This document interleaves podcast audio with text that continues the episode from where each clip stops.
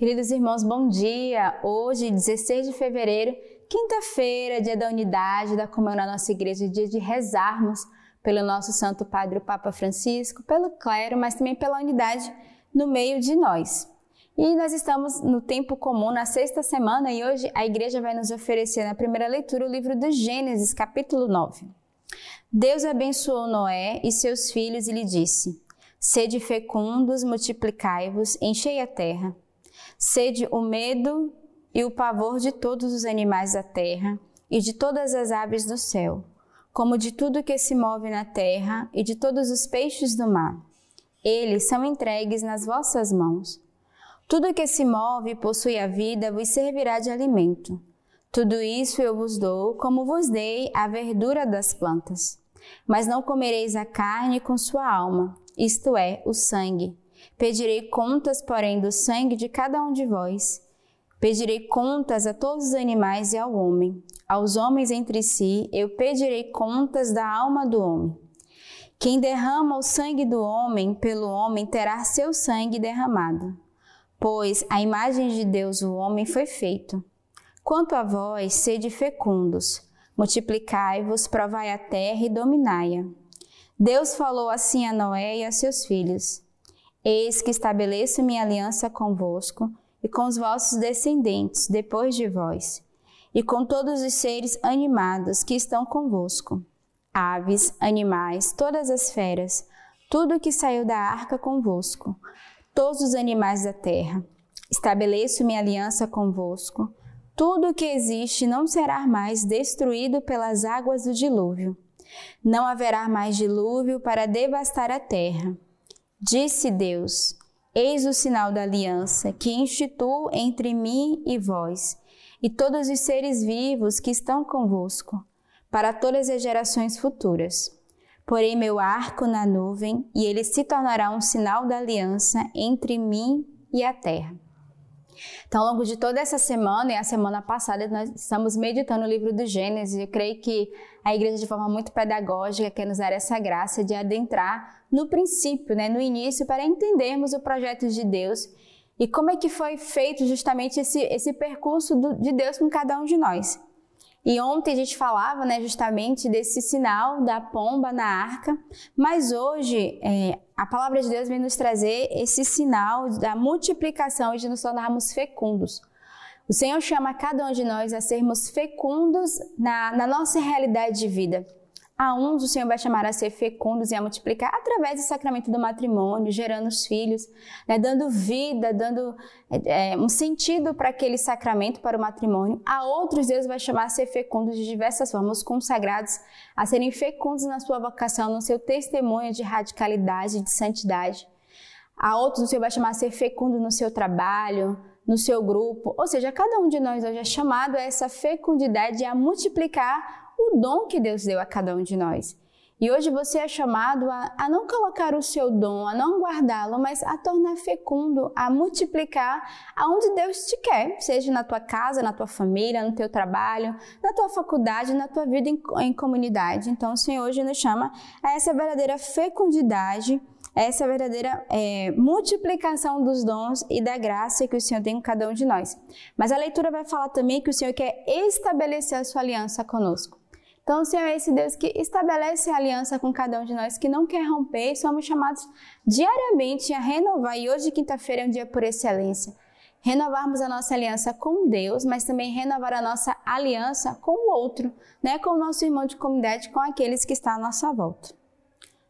O salmo de hoje é o Salmo 110. As nações temerão o nome do Senhor e os reis de toda a terra a tua glória. Quando o Senhor reconstruir Sião, ele aparecerá com sua glória.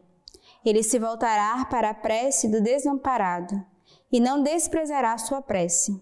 Isto será escrito para a geração futura, e um povo recriado louvará a Deus.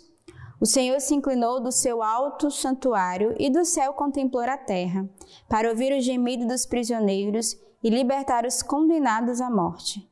Os filhos dos teus servos habitarão seguro, e sua descendência se manterá em tua presença, para proclamar em Sião o nome do Senhor, e em Jerusalém seu louvor. quando se unirem povos e reinos para servir ao Senhor. Então, o salmo de hoje, justamente, as nações temerão o nome do Senhor e os reis de toda a tua terra a tua glória. Então, somos chamados a temer ao Senhor, mas também a glorificar o Senhor. E o Senhor que deixa uma promessa, ele vai reconstruir Sião e ele, ele voltará para, ele escutará a prece do desamparado e ele não desprezará a nossa oração. Então, há uma promessa que Deus faz a cada um de nós através do salmo. O Senhor não vai desprezar a nossa prece, a nossa súplica, a nossa oração. E temos a certeza que somos esses filhos que habitarão é, seguros na casa de Deus. E que o Senhor deseja manter né, a sua presença no meio de nós. Por isso devemos proclamar o nosso louvor como é, todos os povos reunidos que servem e que glorificam a Deus. O evangelho de hoje é o evangelho de São Marcos.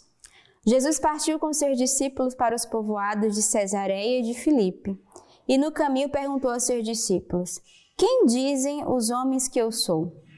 Responderam-lhe João Batista, outros Elias, outros ainda um dos profetas. E vós, perguntou ele, quem dizeis que eu sou? Pedro respondeu, Tu és o Cristo. Então proibiu severamente de falar a alguém a seu respeito. E começou a ensinar-lhes: o filho do homem deve sofrer muito, ser rejeitado pelos anciãos pelo chefe dos sacerdotes e pelos escribas, ser morto e depois de três dias ressuscitar. Dizia isto abertamente. Pedro, chamando de lado, começou a recriminá-lo. Ele, porém, voltando-se e vendo seus discípulos, recriminou a Pedro, dizendo: Afasta-te de mim, Satanás, porque não pensas as coisas de Deus, mas as dos homens.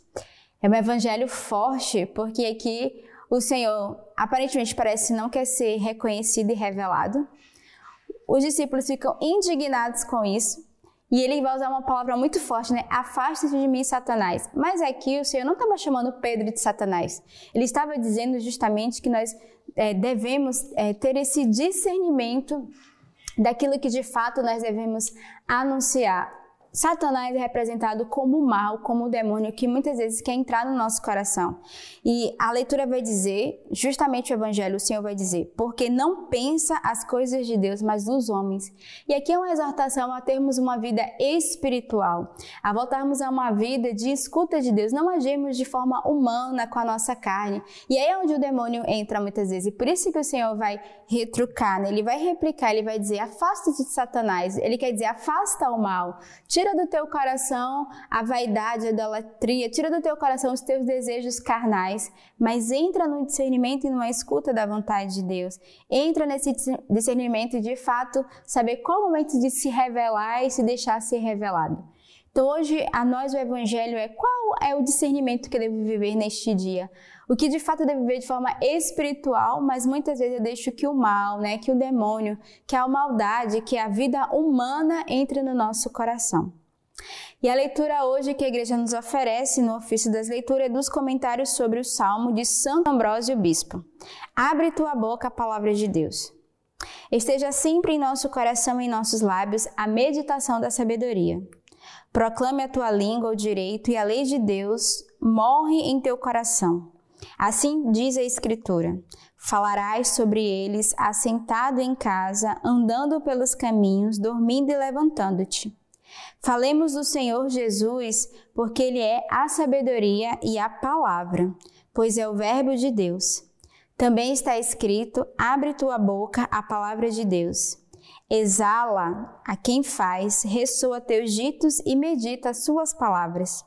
Dele falemos sempre. Falamos sobre a sabedoria e ele. Falamos da virtude, é ele. Falamos de justiça, ainda é ele. Falamos de paz, é ele também.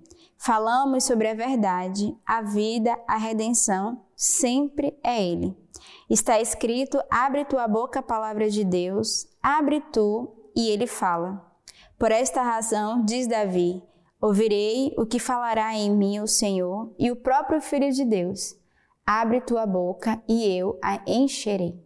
Então hoje o convite é abre a tua boca para anunciar a palavra de Deus. Então neste dia eu faço esse convite Abre os seus lábios, anuncia a palavra de Deus e anuncia o Festival de Jovens. Nós estamos na véspera do nosso festival. Amanhã damos início a esse momento, esse tempo de graça juntos aos jovens espalhados no mundo inteiro. Então, meu convite hoje é você ser um anunciador, um missionário. A tua missão hoje é escrever um jovem no festival. Ainda dá tempo, nosso festival começa amanhã e você pode beber dessa graça, desse tempo forte no nosso festival de jovens.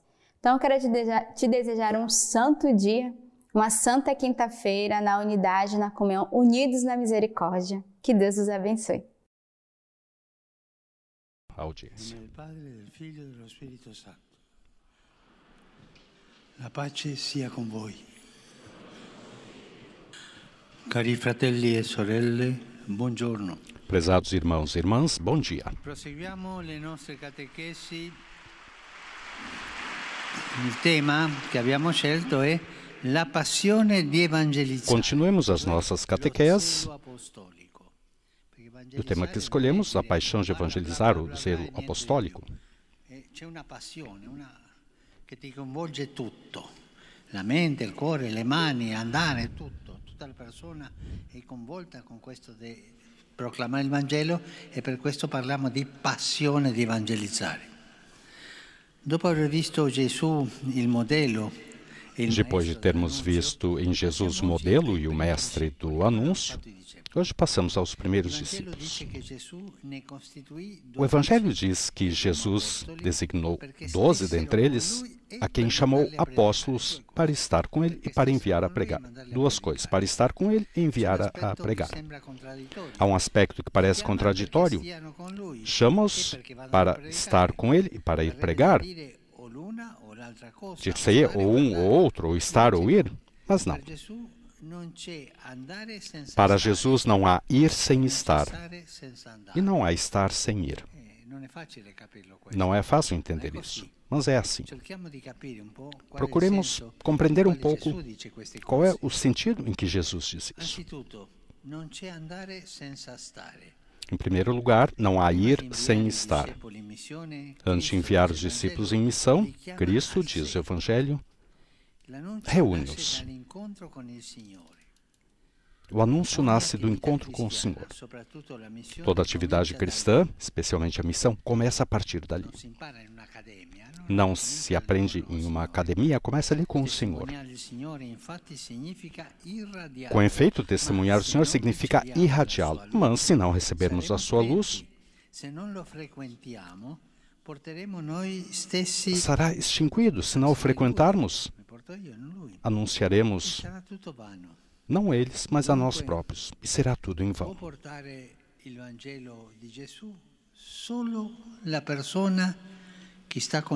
Portanto, só quem estiver com ele pode anunciar o Evangelho de Jesus. Quem não estar com ele não pode anunciar o Evangelho. Pode anunciar a si mesmo, mas não o Evangelho. Da mesma forma, não tem o, o ir sem estar com ele. De fato, seguir Cristo não é algo intimista, sem anúncio, sem serviço, sem missão. A relação com Jesus não cresce. Observemos que no Evangelho, o Senhor envia os discípulos antes de ter completado a sua preparação. Poucos depois de os ter chamado, já os envia. Isso significa que a experiência da missão faz parte da formação cristã.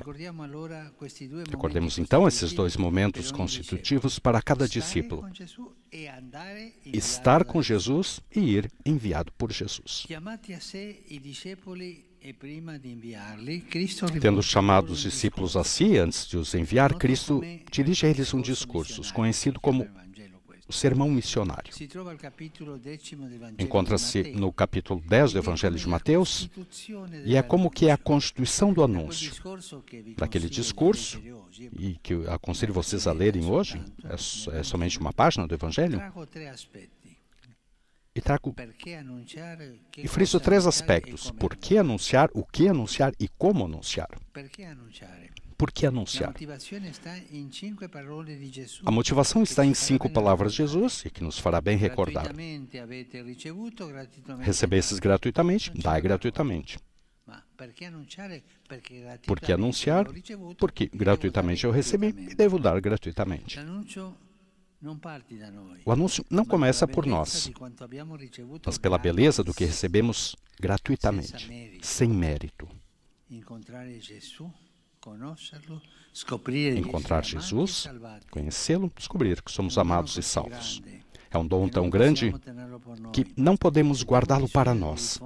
Sentimos a necessidade de o irradiar, mas com o mesmo estilo, ou seja, na gratuidade. Em outras palavras, temos um dom. Por isso somos chamados a fazer-nos dom. Recebemos um dom.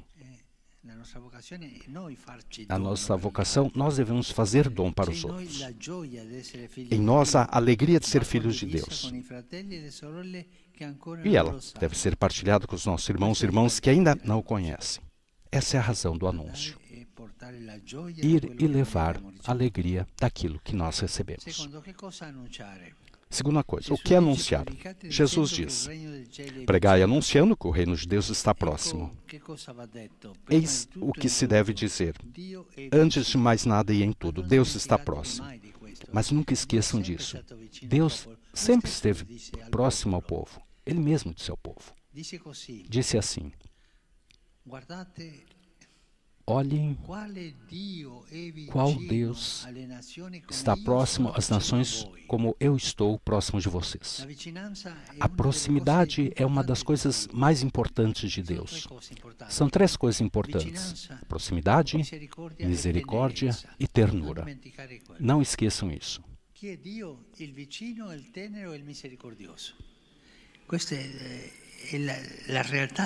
Essa é a realidade de Deus.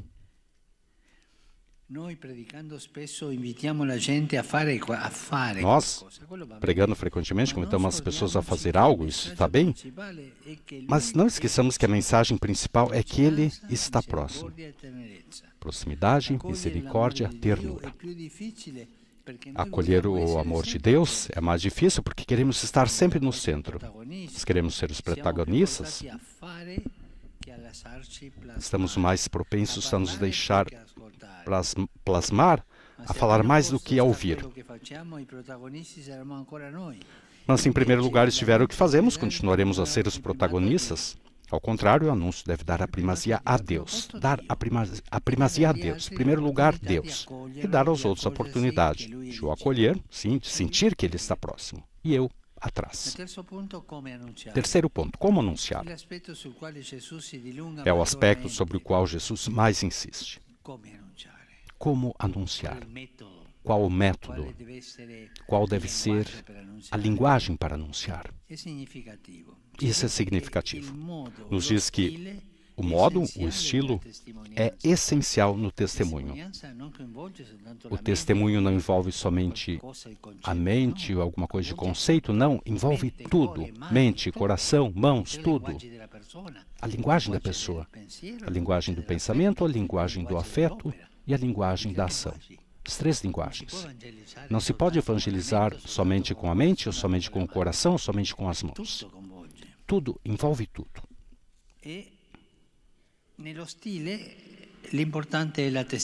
No estilo, o importante é o testemunho. Como Jesus nos quer. Diz assim: Envio-os como ovelhas no meio de lobos. Não nos pede para saber enfrentar os lobos, isto é, para saber argumentar, reagir, nos defender. Pensaríamos assim: vamos nos tornar relevantes, numerosos, prestigiosos e o mundo vai nos ouvir e vai nos respeitar. E venceremos os lobos. Não é assim. Envio-vos como ovelhas, como cordeiros. Isso é importante. Se tu não quer ser ovelha, o Senhor não, não vai te defender do, dos lobos. Mas se és ovelha, esteja seguro que o Senhor te defenderá dos lobos. Ser humilde. nos pede de ser assim, mansos, e com o desejo de ser inocentes, ser dispostos ao sacrifício. Com efeito, é o que o cordeiro representa: mansidão, inocência, dedicação. ternura. E ele, o pastor, reconhecerá os seus cordeiros e os protegerá dos lobos. Ao contrário, os cordeiros disfarçados de lobos são desmascarados e dilacerados. Um padre da igreja escrevia: Enquanto formos cordeiros, venceremos.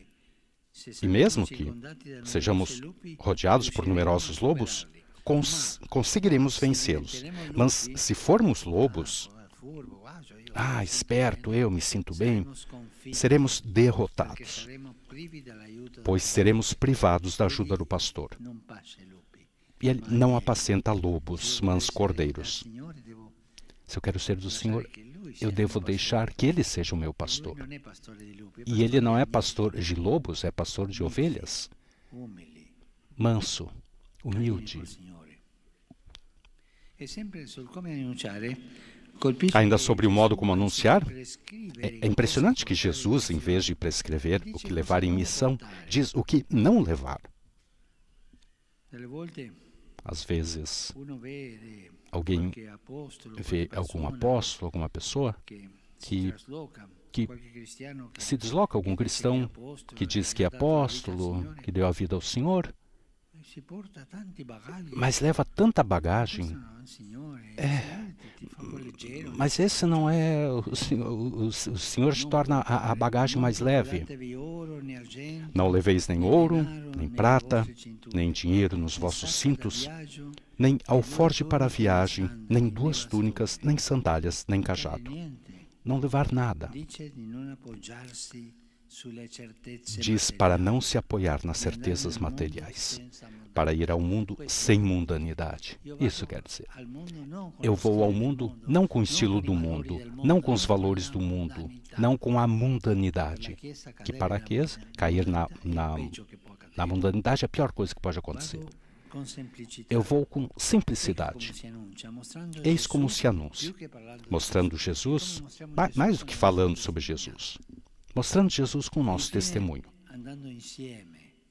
Por fim, caminhando juntos, em comunidade. O Senhor envia todos os discípulos, mas ninguém vai sozinho. A Igreja Apostólica é toda missionária e na missão encontra a sua unidade. Portanto, ir mansos e bons como cordeiros, sem mundanidade, ir juntos. Eis a chave do anúncio. Essa é a chave do sucesso da evangelização. Aceitemos esses convites de Jesus. As suas palavras sejam o nosso ponto de referência. Benedicat vos omnipotens Deus, Pater, Filius e Spiritus Sanctus. Amen.